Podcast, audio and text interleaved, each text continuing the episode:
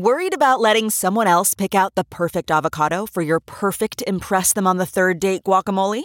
Well, good thing Instacart shoppers are as picky as you are. They find ripe avocados like it's their guac on the line. They are milk expiration date detectives. They bag eggs like the 12 precious pieces of cargo they are. So let Instacart shoppers overthink your groceries so that you can overthink what you'll wear on that third date.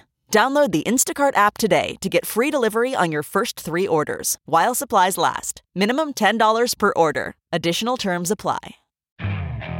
Okay, picture this. It's Friday afternoon when a thought hits you. I can spend another weekend doing the same old whatever, or I can hop into my all new Hyundai Santa Fe and hit the road. With available HTRAC, all wheel drive, and three row seating, my whole family can head deep into the wild. Conquer the weekend in the all-new Hyundai Santa Fe. Visit HyundaiUSA.com or call 562 for more details. Hyundai, there's joy in every journey.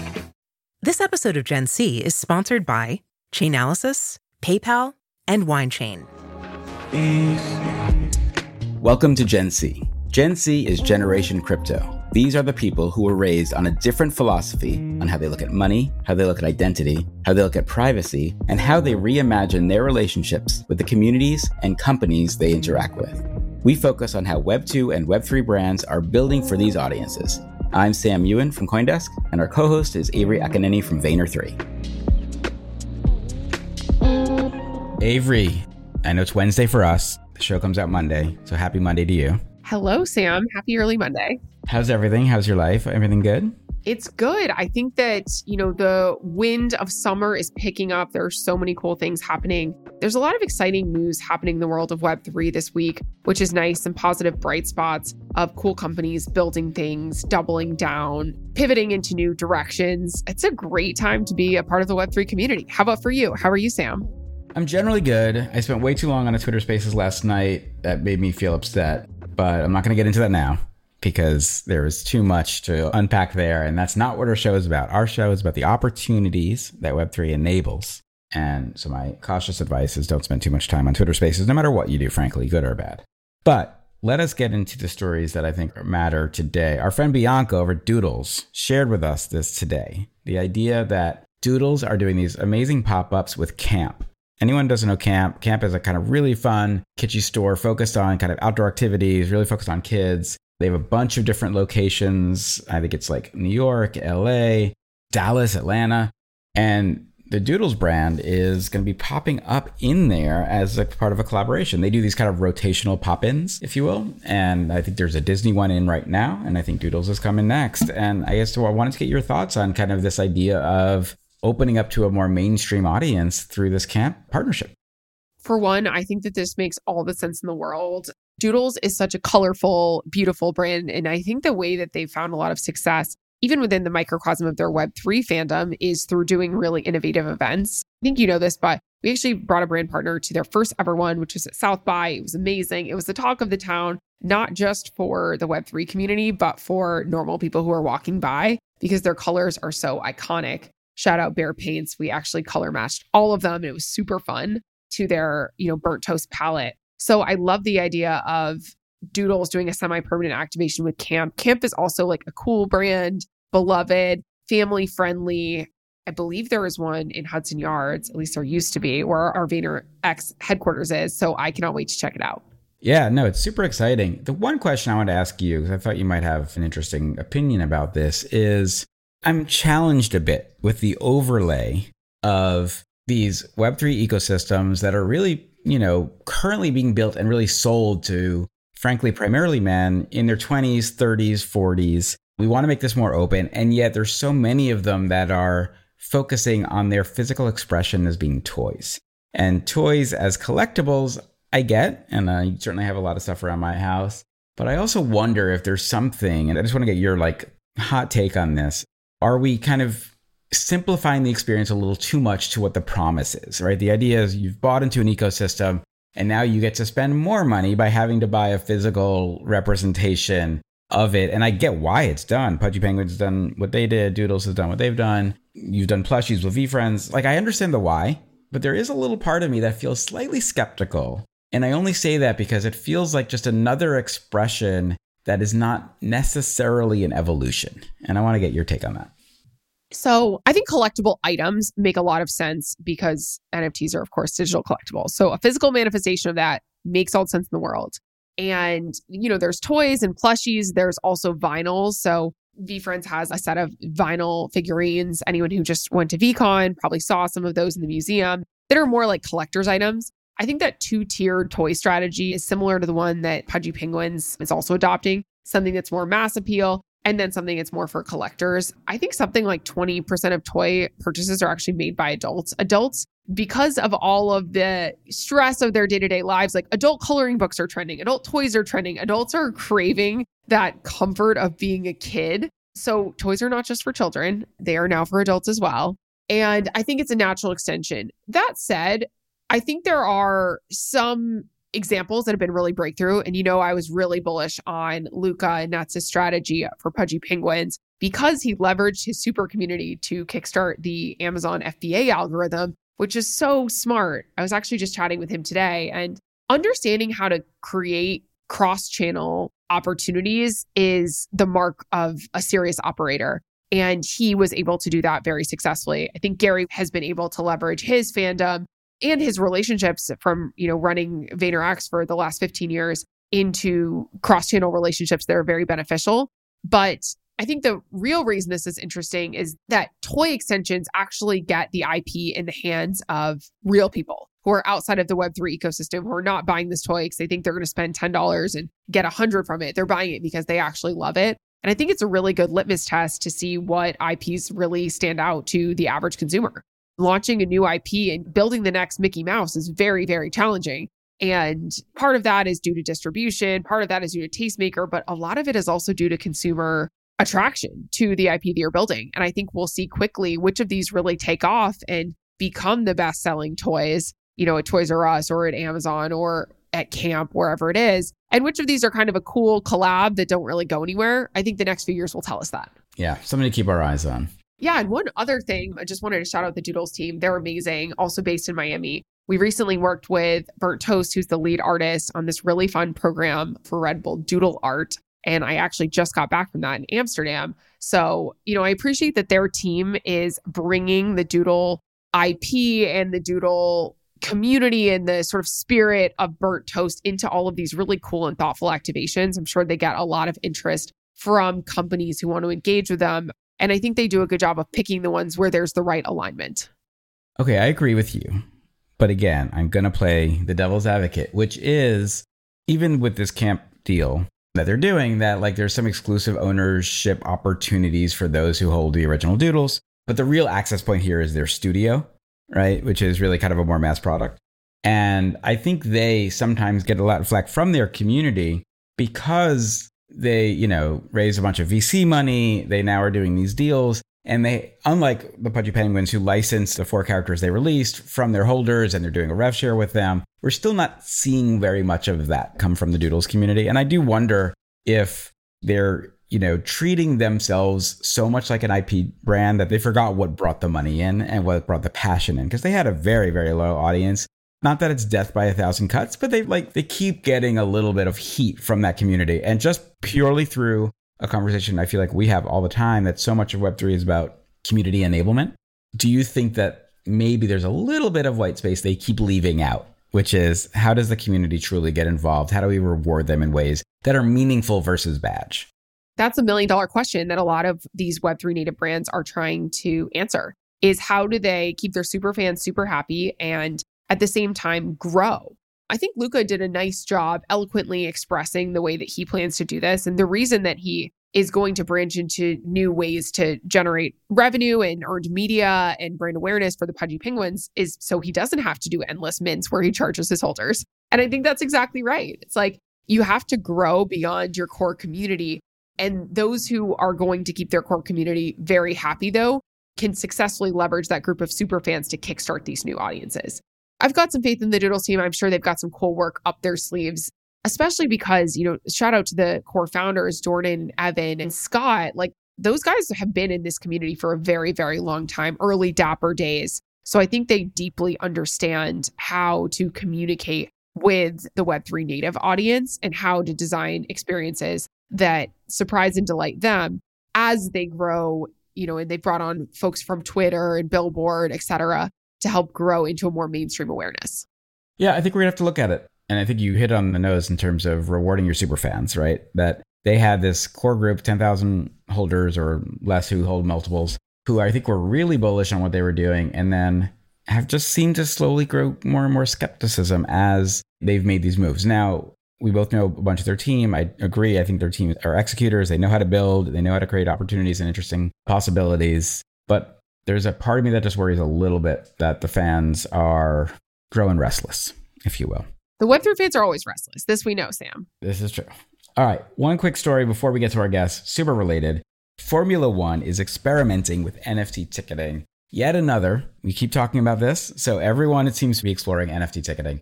But Formula One, a high end race, the NFT tickets are a hospitality play. You get more access, and they are also a promise of future discounts.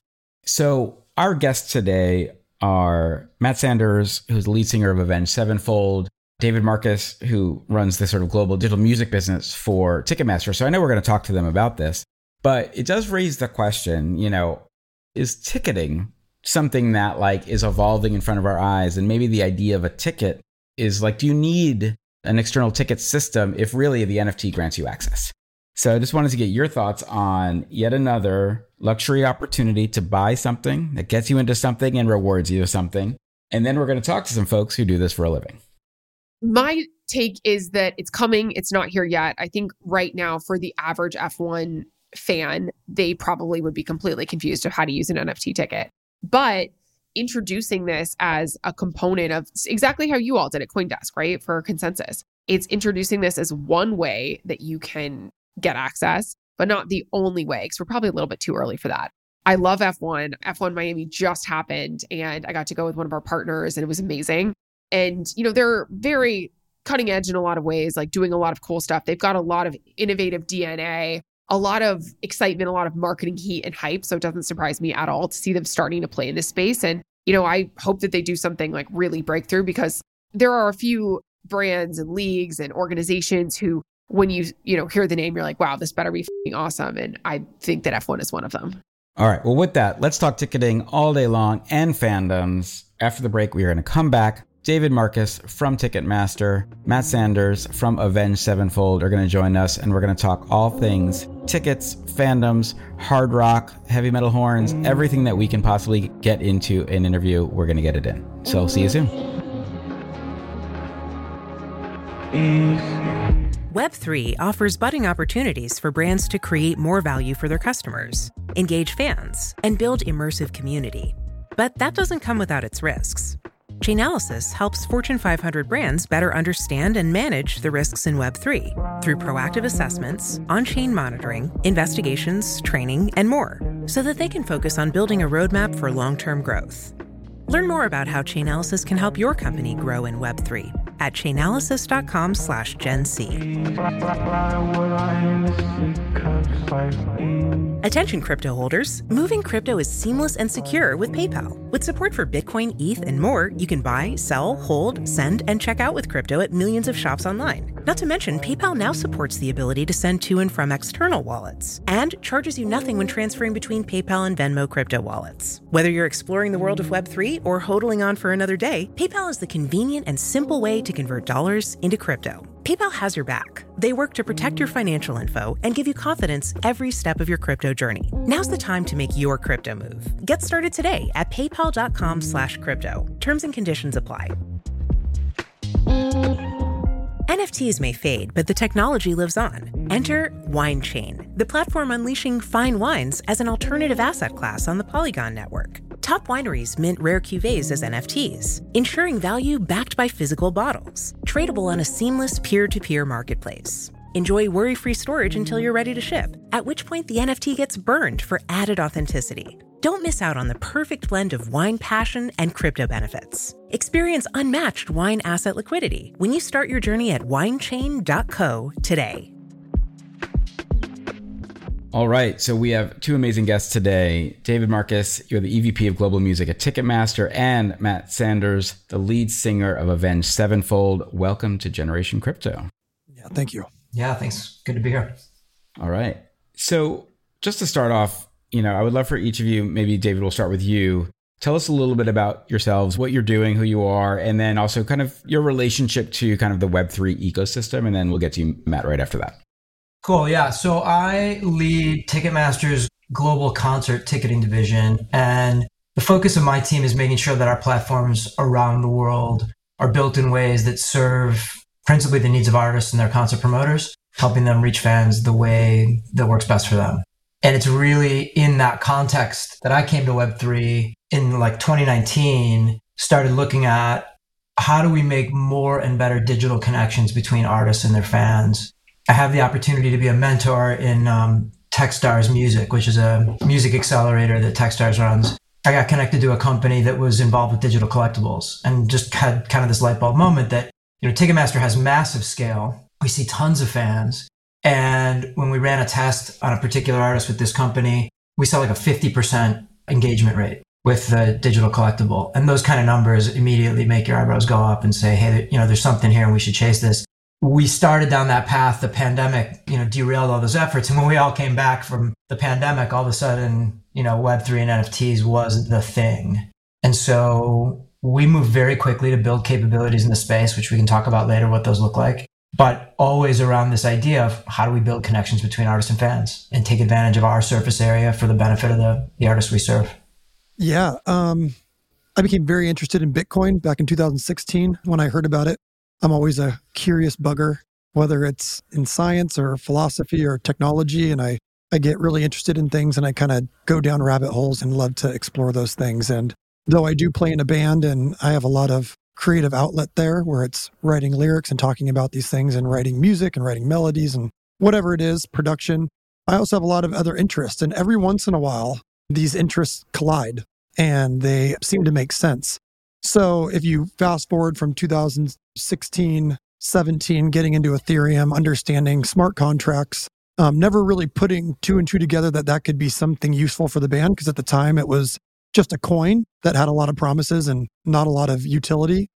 Moving into 2020, I became aware of CryptoPunks, started collecting CryptoPunks, started collecting things like art blocks and all these sort of things that were really exploding in NFTs. And then the Bored Ape Yacht Club came around. And that's when the aha moment for me happened where I understood they were making a club and these NFTs were, you know, memberships. But also being involved in the space for so long, I understood the technical side of it. I understood what it could do for other industries. And then I started looking at the band and thinking, well, we have many things people want from us, whether it's our time or guitar lessons or music or a connection at a live show or merchandise. And all these things started, you know, rattling around in my head. And I really started seeing that NFTs and Web3 could be the kind of connective tissue to all things Avenged Sevenfold. If we could get people not only great partners outside of what we were doing, but if we could build things ourselves to have this one on one connection with these fans. And also, the cool little cherry on top was that they owned the IP and they owned their ownership into this club. And so we started really implementing the Web3 ethos into our Deathbats Club, and we created a token called the Deathbats Club on the Ethereum blockchain. We obviously use a lot of layer two and different things with Polygon and different things to all kind of tie this really cool fan club slash membership slash group tribe on Web3. Yeah, that's kind of the quick version of it but just kind of deeply living in the space and understanding the ethos and what's cool about it and what's not. I love that. Love an early adopter. So, both of you are in this industry of cultivating fan based communities, whether it's through your live shows and Deathbats Club or being the platform that allows normal consumers to see their heroes like Beyonce like live. So, how do each of you see blockchain based technology enhancing the relationships that you know have existed for a long time. Like you know this fan to artist relationship isn't new. The fan engagement mechanism isn't new but this is a new paradigm. So how do you see blockchain making this better? And then conversely what are some of the potential drawbacks if any? Yeah so not only do I think we can add benefits, which I'll get into to the fan, but it makes it extremely easy for us, right? So when we're talking to Shopify and we're talking to Ticketmaster, we're talking about our tour promoters and we're talking about getting merchandise to people, whether it's NFC tags and authenticating that they've actually bought something and being able to reward them now in a way that you never could before. Like, you know, typical use cases that people are doing. Now we have this one place where we can do everything on the back end with our team instead of having 20 different companies doing things like chickens with their heads cut off, going, well, can we give them a t-shirt if they buy a cd from here? And then like what about the live show? Well those are three different companies running all these things where now it's just being streamlined straight to us and the fan has all that power and control just by simply having the token in their wallet. So we found it extremely easy to be artistically innovative by just creating an idea and then being able to write a smart contract and then being able to implement that across all these sort of platforms. So that's very cool. Now I think a drawback could be, and some people would see this as a positive, you know, just to kind of steel man the case.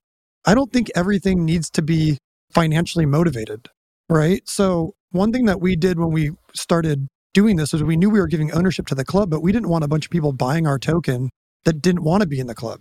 We didn't want it to be something where, you know, people were just trying to make a buck on what we were doing and being, you know, our feet were put to the fire to keep providing things that people that like the band necessarily wouldn't like. I think when you look at video games and you look at owning a Fortnite skin, it makes a lot of sense. But I also think if you allow people to go in there and game the system just to get expensive skins to sell to people, then you potentially have a problem on your hands. So I don't think everything needs to be financially motivated. So I think that could be the steel man on some of the drawbacks.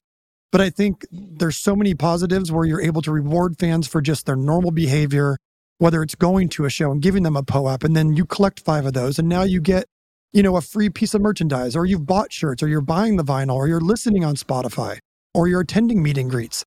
Those fans should be rewarded. And there was never any way to really do that before on such a, you know, centralized, even though we like the term decentralized, in a centralized way where people are giving trust to us that we're going to provide value to them. I think, Matt, you know, you nailed it. Clearly, from an artist perspective, the opportunity to get closer to the fan. NFTs, Web3 provide these mechanisms. And from our perspective, you know, we're one of those chickens with the head cut off in your ecosystem, right? Who provides a component of your business, but not all of your business. You're the only all of your business. And from our perspective, we want to be able to be a reward in terms of access, because that's one of the things we can offer fans. If we know that they mean something to the artist in a relative way. We can give them preferred access, which is something we did with Avenged Sevenfold. We can reflect when they've attended. The best indicator of fandom is among the best, at least in our ecosystem, is attendance, right? Purchase is one thing, walking through the gates is the other, right? That's how you know the fan. The POAP mechanisms that we've designed into the system, you scan a digital ticket at any one of our venues, it can automatically mint a token. And that token can be or do anything. It can look any way. It can be a virtual version of a ticket. It could be a concert poster. It could be a game piece. It could be whatever the artist wants it to be. And then the artist, and you know, Matt, you're clearly ahead of the game, you know, in the artist community in this space. But I think most artists look to own more and more of the relationships with their fans and not be mediated by these big organizations that orbit them. And I think the Web3 ecosystem gives artists a platform where they can manage it. They can decide what they want the rewards to be. They can decide what they want the relative kind of hierarchies to be. And the companies in the space can inject mechanisms into that ecosystem, right? The POAP can become part of that ecosystem. The access can be a utility that that ecosystem affords the fans. So I think it allows traditional, you know, Web 2 players, centralized players like Ticketmaster to connect to artists and build out a richer artist to fan experience and provide value in it and not be an extractor, but be a contributor. David, you know, you guys are a massive organization and you're servicing hundreds, probably thousands of different events every week. The decision and then the implementation of building a token gated system. Do you want to just talk a little bit about how that came to be? Was there any friction, you know, as you're going to your product team and saying, hey, you know, Matt would love for us to give the Deathbats community the opportunity to do X, Y, and Z. Was there pushback or were people excited about this sort of new paradigm of fan to artist engagement? Yeah, no pushback at all. I mean, our team motto is artist driven, Ticketmaster powered, right? We have all these resources, all these product people, all these engineers. And what we want is for the artist to say, this is what's important to me. And I've been involved with Avenged Sevenfold, I mean, going back 20 years, arm's length. And then I was at Warner Brothers and they were on the label. And I've sort of seen Matt's creativity from afar.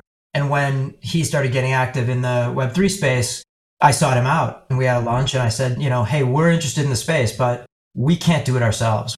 It means more when the artist is invested in it. It means more when it comes from the artist. And so when an artist like Matt says, you know, this is something that's important to me, I got a team of people I can grab any one of and say, all right, let's go. And we built it really fast. Great collaboration. Matt's got an amazing team on his side of the fence. We were able to partner, solve problems really quickly. And I think bring a really simple and elegant solution to the table for the fans that not only allowed them some utility from their token in terms of access to tickets, but a particular kind of ticket buying experience that is really fan friendly, not a race based system. It's called Ticketmaster Request. Fan can come in, validate that their token is in their wallet, put in a, a request for tickets, walk away, and then get the tickets delivered to them a couple days later. And it gives organizations like Avenged Sevenfold the opportunity to have a lot of say over how tickets are allocated because you can allocate any number of ways by mint number, by rarity type, by length of hold. You know, it's tons of control on the back end. So no friction, all in when an artist comes to the table with a creative idea like this. And I think we nailed it simply. I've got a follow on question for you, David, because I know your organization has done work across a couple of different sort of Web3 initiatives. Obviously, you have this project with Avenged Sevenfold, which I believe is on Ethereum. You've also worked with some stuff, you know, for Super Bowl, and I believe that was with Dapper. You stood up your own marketplace. How do you think about these things sort of working in concert? Is this all part of sort of one greater strategy, or are you sort of trying a couple of different things and seeing what ultimately resonates with fans and artists? I think we're early days in the space generally. I think we're in the discovery mode. We try to anticipate, you know, where the demand would be, where the engagement would come from. We tried to maximize what we think our advantage in the spaces, which is our scale. We sell a lot of tickets and we scan a lot of people into venues.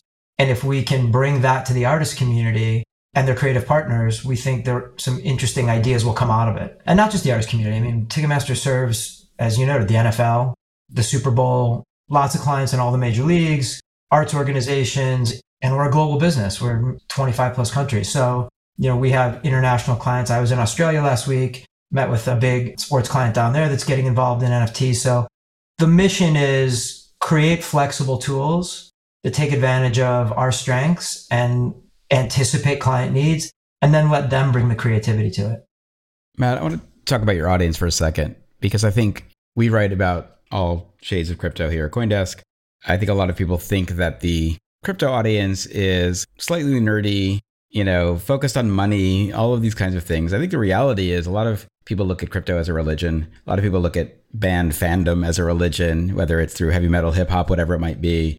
I think there's just a ton of synergies, but I don't think that the mainstream crypto industry would look at your audience base and say, oh, here's an opportunity. And how do we kind of talk more and better to them so I'm just wondering, you know, have you found a lot of receptive feedback from your fans to create this opportunity to get closer and closer to you guys, building a loyalty and reward system, the IP structure that you did with the Deathbats Club? You know, just like take us a little bit through kind of the response from your audience. And I say that also through the like lens of knowing how much the gaming industry got like flack for this. Did you see similar within your fandom, or did you see actually no, they're super receptive? Um, yeah. So we did a lot of work of making tutorial videos and things to kind of walk people through it because there was such a lack of knowledge of what was happening.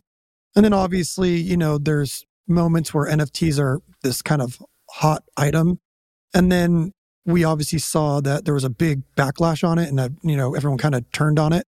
And you see that even this people in the space that's so money driven, right? And I don't blame people's skepticism of it. I think most people that I talk to, I talk to people all the time about it. 99% of them have no real fundamental understanding of what it is and why it's important or why it's special. If I could do it over, I'd probably start a fan club or start a membership program and not even mention the blockchain. And when people want to get in, I would just explain how you get in and why these new things that we can promise them that we can never promise them before are possible. But I would only give that information out when it was asked of me instead of starting with, Hey, we're starting this membership thing based on NFTs and yada, yada, yada. Because at the end of the day, what the fan really wants is an experience unlike any other. And we have provided that on so many different levels in terms of this ticketing thing and in terms of some other partnerships we have coming, but also the merch and the NFCs and being able to have a rewards program where any sort of involvement in this ecosystem, we can see it and we can reward you, right? We have a thing called Ticket Pass, which is, you know, every single aspect of participating, whether it's going to shows or going to a meet and greet or, you know, or buying a vinyl or buying a t-shirt, all these things add towards your point system, almost like American Airlines reward system, right? But doing it on the blockchain makes it much easier for us. If I could do it all over, I wouldn't even mention it because it's actually irrelevant right? It's a special technology that all of us geeks can talk about. Well, this is so cool. I'm so glad that we have this tool. But to the fan, it shouldn't matter. To the fan, it should just be, oh, I have a token. I understand. I trust that I can sell this thing and the IP goes along with it. And that's all they really need to know. And I guess there are other things like if you lose it, it's gone. Sorry.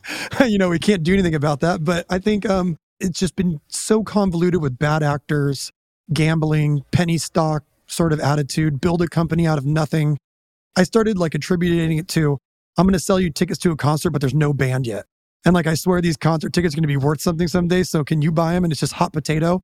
And that just doesn't work. Right. And so it's going to take things like bands like us, artists like us that tread upstream and just completely deliver on every level over and over and over until people kind of throw their hands in there and go, fine, I'll get this stupid token because I love the band and I want to be closer and I see how much cool stuff you're doing. And we have that every day right? We sell multiple Deathbats every day to people that finally go, I hate NFTs, but I'm going to get this one because I think you guys are doing it right. And I take a lot of pride in that because we've talked about where we see this thing going. And through the bull market and the bear market, that should be irrelevant to artists and people really trying to build on this thing because the price of the token to us, it really has no significance on our life. What it has to do with is building cool things for the fans. And so that's kind of where I'm at on it. Matt, I have a little bit of a follow-on question there. Thanks for sharing your perspective on how this has evolved. And you know, you've been innovating for a long time, right, across different mediums, and NFTs just sort of being one of them. I love the insight that if you could do it again, you would use different vocabulary. Are you starting to sort of shift the vocabulary of how you describe this program and sort of what you're building, or more sort of sticking with the original program and bringing more people in as they start to see the real value and benefits to them as fans?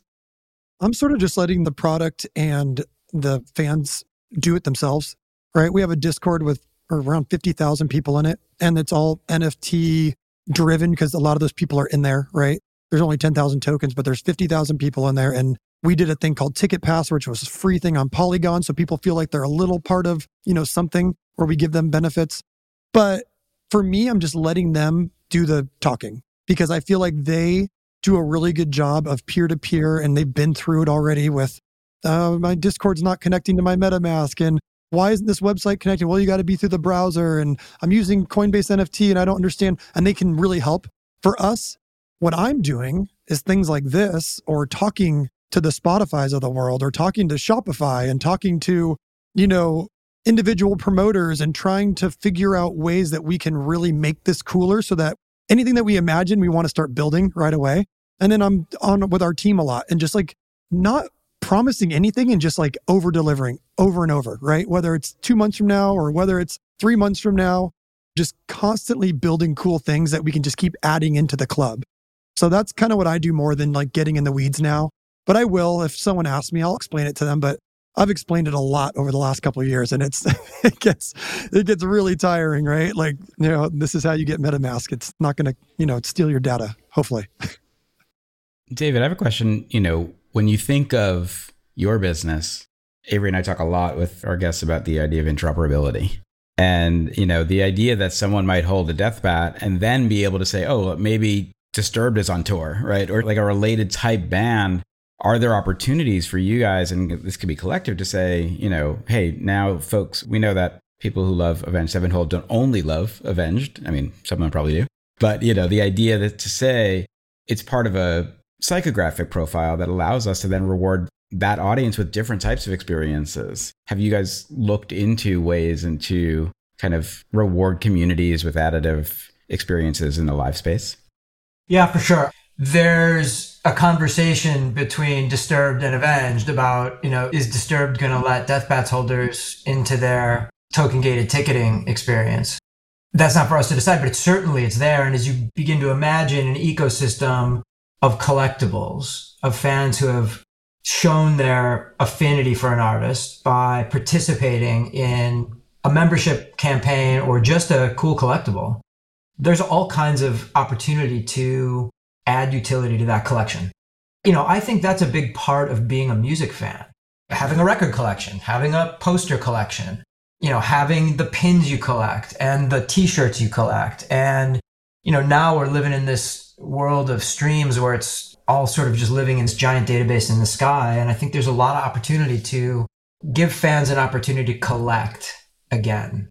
Even as tickets have become digital, you know, the digital ticket is nothing to take a screenshot of and save. I mean, it's total utility in the purest sense. I went to a show last night, a client opened a new venue and it's all digital tickets and we laid this really modern system on them that protected them from resale and everything. And when we all walked in the door, they handed us an old school paper ticket for the show, like it was 40 years ago. And everyone was really stoked to get that. And I heard the guy behind me say, I have no idea where I'm going to put this, but this is awesome that I have it, right? You know? So I think we have an opportunity to reach out to digital natives, give them digital collectibles that memorialize their experiences, and then talk to and with those collectibles and help deepen fandom. That's the big picture here. And, you know, I thought before the crypto winter, artists would race to embrace this collectible strategy and labels would just be frothing to get into it. And I think we're in a little bit of a, a trough, but I'm certain, confident that that demand's going to come back. And with artists like Matt leading the way and showing that it's doable, fans are into it, cool utility can be created, I think other artists are going to embrace this. I would love to team up with bands, right? Because if you think about a collection and there's you know, around 6,000 Deathbat holders out of 10,000 tokens or whatever you want to say, individual wallets. And, you know, when you look at, when you break down market by market, how many of those people are really in Dallas? How many of those people are really in, you know, Bangor, Maine or whatever? The numbers are relatively small. So to team up with like a Slipknot or Megadeth or, you know, Metallica and our token holders get access to tokens or to tickets or whatever, that's incredible. And I'll also say the idea of digital and physical digital doesn't have to replace physical. I just took my son to Bionic Records because I wanted to go visit some friends that I hadn't seen in years. And he fell in love with vinyl. Came home, bought a record player, bought, you know, Appetite for Destruction and Use Your Illusions. He loves those records, bought them on vinyl, and he's playing them every day in his room. And the fact that we have NFC tags on all of our vinyl to me is a complete compliment because what you do is you have this vinyl and it's heavyweight and it feels amazing and all the artwork's there and it's great. And then you go and scan it. And then you all of a sudden you have a digital experience of the same thing. And then you can actually redeem an NFT, which goes into your wallet. And now it says, well, we know you bought that vinyl. Next time tickets come, we're going to put you in the front of the line. To me, it's just such a no brainer. And it's just so cool. It's not replacing anything. It's not, but we can, you know, both sides of it are really cool. And um, I think it just super serves the fan in so many ways that it will catch on. I just think, you know, there's managers and there's agents and there's people that are looking at the space that don't understand it, that want to just say, well, you know, Ethereum's not worth anything anymore and these things are all going to zero and it's a bust. They don't realize that these are just big databases that make life a lot easier if you know what you're doing. Yeah, I think that exactly what you're saying is how we're going to probably cross that trough of disillusionment that David mentioned, where there was so much energy and excitement. And of course, every artist wanted to get all over these and then it sort of cooled off so much due to pricing and economy and also a very like large number of scams or communities who were expecting things that were probably a little bit unrealistic. You know, bands who were selling the album before they had their first practice. But there remains this tremendous opportunity. What do you think will be the kind of key movers in the music industry that get bands and artists back interested in this space and participating? Do you think it's that they need an infrastructure base or they need a few examples of folks who are doing it right or maybe something else? I think the answer to that is yes. I think they need to you know, all change requires leadership and support. And, you know, we're aiming to be the support. And I think Matt is a leader and, you know, you bring these things together and you build critical mass. And that's how change happens and that's how growth happens. And I think we're excited about where we stand. We're open for business. Matt's leading on the artist side. He's got a great team of people around him and behind him who can help other artists. So I think there's really good opportunity to bring those things together. There's a digital handshake that happens, right? Where the artist has to have a team that can give Ticketmaster something to work with. So what we've done is everything we've built, we've made a back end where you could just be a web two social media manager and you don't need to know anything about blockchain. You can turn on redemptions. You can turn individual tokens to have certain perks or do whatever, all done in a way that you don't need to understand. You know, you don't need to be programming Web3 stuff and building contracts out. We've built it so that any artist can come to us. We could roll you right in and then you can go, these are the things that are important to me and our team can build it. Right. But at this point, you know, let's be honest a bunch of artists got involved early and they said, Hey, I heard I can put my album cover on there and I'm going to make a bunch of money. And they had no clue. They didn't think deeply about anything and they're just taking advantage of the fans. And I get in trouble a lot. Well, I don't really care, but for my hot takes on this stuff. But if you're going to be money hungry, don't care about anything deeper than the surface level, then you are going to be out instantly as soon as the money's gone. But the reality is there's a gold mine here of just connection, utility, and just things you can do for your fans that people are completely missing because they can't get paid, you know, $10,000 on a one of 10 of their album cover, which means nothing, which will not do anything for a fan. So this is just simply people need to be shown the way. And we think we're doing it in an ethical way. But what I love about it is we don't tell people they need to do it like us. It's literally, if you're an artist, come into Web3 and think of whatever you want and you can build it. That's it. I just want to pull a little bit more on the tech stack because I think it's really important for both our audience to know, but also I love the idea that you can inspire other bands, performers, artists to get involved. Because, you know, you've mentioned you're reading POAPs, you're reading NFC chips that are on albums and merch, you have the Deathbats community. Like, how much of that is right now a stack that you guys had to custom build? Is there an opportunity for, you know, artists can come to you? Is this, you know, have you created in essence a service offering for others to do it? Can you just like talk a little bit more about what you guys have built?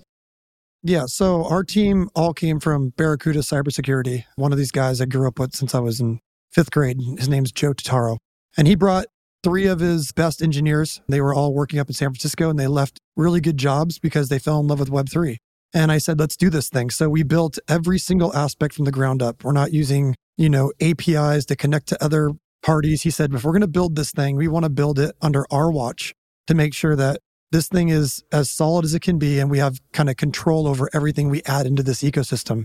And these guys are extremely talented. We have these calls, and they're just, they hammer me on things because they want to know exactly what they're building and what the use case is and why we're spending our time doing this. But what they've done is they've built it in a way to where we can take our social media, our project manager, her name's Courtney. She's incredible. She's been with us for 14 years, who knew nothing about Web3.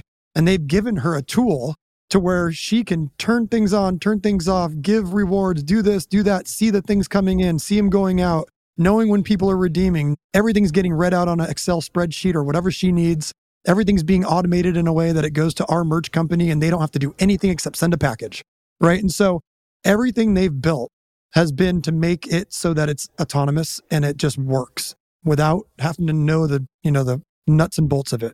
And it has been built in a way that we can roll any artist in and many artists in quickly, easily, and they won't have to know much about it other than this is what I want to do. And here it is.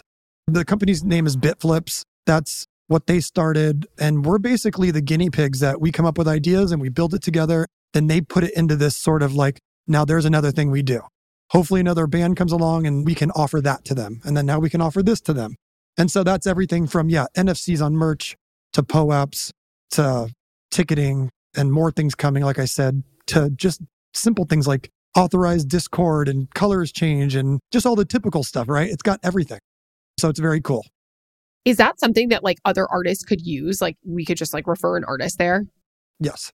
I mean, that's something that we want, right? Because at the end of the day, you know, it's all cool what we're doing, but these guys are working their butts off and they would love to have more people to work on. So we're building a lot of stuff, but I think even the simple thing of making a band's token for them and then being able to interact with Ticketmaster, right?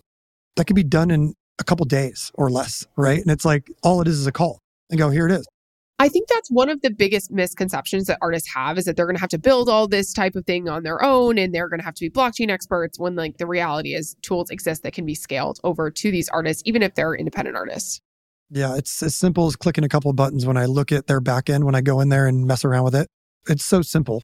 But it's got to be explained and I think and listen, there's so many people when you think about the music industry I was thinking the question that was posed to David about, you know, why isn't Avenged and Disturbed doing something? there's so many managers and people that are so protective of their artists and rightfully so. But at the end of the day, these are people that don't take risk. And this is one of those things I know a lot of managers. I, I dinner with them and I talk to them about this and they see it, but they don't want to put their artists in that sort of line of fire, first off. And second off, what's going to happen is it's going to be slowly, slowly, slowly, then all at once. And everyone's going to go, oh, we totally knew this was going to happen. And, and glad that, you know, X, Y, and Z all did it and it works. And duh. And I we've seen that all before. And so for us, it's just about making great products and great utility for our fans. And then I think others will come. But it's going to take some balls on some artists and some managers to do it. I want to just add to that. I've been in music and tech for almost 30 years. And the number of amazing opportunities I've sat with artists and managers and talked through that were just so spot on, on brand for the fans. And the 98% of the time it's a no because it's a really risk averse community, which is fascinating. When you think about these great creative minds love to connect with their fans. And when it comes to music and tech, there's a ton of fear and uncertainty. Just like crypto. Just like crypto. Fear, uncertainty, and doubt. David, I want to ask you because Avery and I both know a lot of companies in the blockchain space who are trying to be the next Ticketmaster, want to replace ticketing with these Web3 rails. I don't think they recognize how hard the business you're in is specifically. Are you worried that your potential biggest competitor is like tinkering away on smart contracts in a garage right now? Or is this something where you're trying to think of how do we actually enable others to do this? Um, I wouldn't say we're worried. We're always paying attention to what is happening in tech. It's our job to be on it and ahead of it. We acquired a blockchain ticketing company in 2018 called Upgraded and we integrated that into our retail point of purchase. So when you go to a box office, you're actually getting issued a ticket that's on a blockchain, but it's invisible to the fan, right? We have a closed system and mostly you're getting a ticket and walking in a venue. So there's not a lot of added utility to it, but we're really interested in how blockchain technology makes the live entertainment experience better. The live entertainment experience today from a ticketing perspective is mature. it's 30 years ago, I think this week, the Ticketmaster sold its first ticket on the internet. And so you've got 30 years of refinement of platform and deep integrations and massive scale. I looked today, the number of blocks minted on Ethereum today is somewhere around 7,000. If you just equate that to tickets, we sell 7,000 tickets in about 10 minutes for a single show in a single venue, you know, on any given morning. And you know, we're dealing in the hundreds of millions of tickets a year. And it's all time sensitive. It's all zero failure tolerance. You saw what happened when people can't get tickets to an artist that they adore, the world melts down. If you don't have the most reliable platform you can behind it, nothing else matters. Resale royalties don't matter. Smart contract enforceability across marketplaces doesn't matter. You have to be able to sell the thing and get somebody in the building. That's the one on one before you can have any of these other conversations. And, you know, blockchain scale is not there yet, but that doesn't mean it's to be ignored. And it means we have to be paying attention to what the opportunities look like. We think right now the opportunities are in the collectible space and in the fan engagement space. And those are easy and those are there for the taking and the experimentation. And we're, we're in on that. The ticketing stuff just seems like there are simpler ways to solve those big problems today than moving to a completely new, you know, tech infrastructure. You know, Avery, they just had VeeCon last week. All their tickets are NFTs. For Consensus, our event, we have a bunch of NFT tickets. Tribeca Film has NFT tickets. F1 just announced they're exploring this. So it does feel like there's a lot of interest in it. And I do think we've seen a lot of the opportunity to reward ticket holders, especially with surprise and delight of new experiences, which I think, you know, Matt, this feels like what you guys have really enabled is this opportunity to create extraordinary experiences digitally and physically. So it just feels like that is an opportunity for also to really change the ticket relationship with fans and to look at it it's collectible but it's access right? I love the story you just talked about. You walk into a venue someone hands you a physical ticket. Why? Because it you know not only is it a tangible tactile thing but you know to me nothing replaces the irl experience of going to a show. But then the ability to say that collectible oh scan it when you leave and it opens the live recording of the concert or it gets you into the pre-sale for the next. I mean it seems like there's so many opportunities for the addition of value here. Is that where you come from? You know right now we're in a position where a lot of people are doing NFT ticketing, and we just know selling tickets at that scale, like David's talking about, is very tough. You know, we're doing the Forum, and that sold out pretty quickly, right? So you're going to ask 13, 14,000 people, hey, go get a MetaMask, and, you know, we're going to give you a, this token on this. And I know you could do it kind of in custodial wallets or whatever we want to do, but what we've decided is we feel like token gating before the act to get early access is cool, but we're also building something where NFCs can mirror, and this is going to get a little convoluted, but imagine walking up to a venue, you're scanning your ticket, which is an NFC a lot of times with Ticketmaster, and we're doing it with the merch. But those things can mirror your wallet, and we can see if you have a Deathbats Club in it. And that information goes directly back to our team, where now we can reward you in the same way because we saw you walk in. And it doesn't need to be done with an NFT, it's being done with an NFC that's kind of talking to your NFT backend. This is something that Token Proof's done, right? And people have worked on. I think there's going to be all these little small incremental, you know, moves when you're talking about big artists selling massive amounts of tickets instantly and things have to happen quickly. The same way that I don't understand, you know, selling your album cover, but I do see in two, three, five, ten years, royalties being on chain and being able to fractionalize royalties, right? And streaming being on chain. And I see this kind of grandiose future, but I just don't know if we're there yet. And I think it might take some time. And I think you need people that are doing stuff now that makes sense for the average person that doesn't know what these things are and doesn't interact with them and maybe warm them up to the idea of having a wallet and interacting with your collectible or you know being able to be rewarded because you've been airdropped something because you attended an event. So i think there's going to be all these little gray areas a spectrum of things happening. And i think people that are just going straight into nft ticketing it's cool for someone like me. Cool. But I definitely think that the mass public needs a little more of the, you know, the arm around them and say, hey, come over here with us. This is how this works. This is what we're doing here. We're up the street at the other bar and we're showing you what we're doing here. I think it's a, a good way to kind of get people used to what's happening before we just jump all in on that stuff. Yeah, I think that, you know, moving from proof of concept, which guys have obviously done very well, into scale, you have to develop tools that are interesting. And David, thanks for sharing your perspective on the collectability as a place to play. You know, I love that pins are back, paper tickets are back, all of this stuff. Like what's old is new again. The novelty is actually coming from physical items because I couldn't agree more. I think that we are living in a mixed digital first, but physical reality still matters a lot. So it's amazing to hear both of your perspectives on how these two things can coexist for the next generation of fans. No, thank you. We're excited. We're just going to see where it goes. You know, I don't take life too seriously. I think we're here to create and try things out, and I'm okay at failing at some things, but I think this has got a real clear path of what we can do. And I think if you just look at our fans, how happy they are, that's to me is all I care about they feel like they've just rolled into the craziest thing ever that all this stuff is you know benefiting them and their life and how they interact with us. And i think if you get everybody doing that and then you kind of do on larger scales like you said maybe ticketmaster does their own thing where they're rewarding people that go to tons of shows you know? Now you can go to you can get tickets early to taylor swift because you bought beyonce and you bought the Weeknd right? Like these are cool things that if people just open their minds managers artists and allow these things to go that direction i think it's really fun yeah, we agree. We agree. I think there's tons of opportunity for creativity here. And, and like I said before, you know, we're open for business and looking to help artists realize those visions. So it's been fun being partners with Matt and us. I love it. Ticketmaster is open for business. Matt and his team are open for business. Thank you both so much for sharing your insights on what you built so far and what's going to help sort of take that into the future. Really admire both of your work and very, very grateful that you made the time to join us on this podcast. Yeah, thank you very much. Appreciate it. Thanks for having us. Yeah, thanks, guys. Mm. Avery, I'm hoping you are now a heavy metal devotee. Got your fingers up in the air, your cut off jean jacket on. Oh, yeah. You know, I've been familiar with Avenged Sevenfold for a long time. After this, I'm feeling very inspired to go pick up their new album, which apparently includes this cool NFC tag So I'm going to have to get myself one. For sure. Yeah. I spent a bunch of this week listening. You don't know this about me. We haven't known each other that long. Yet.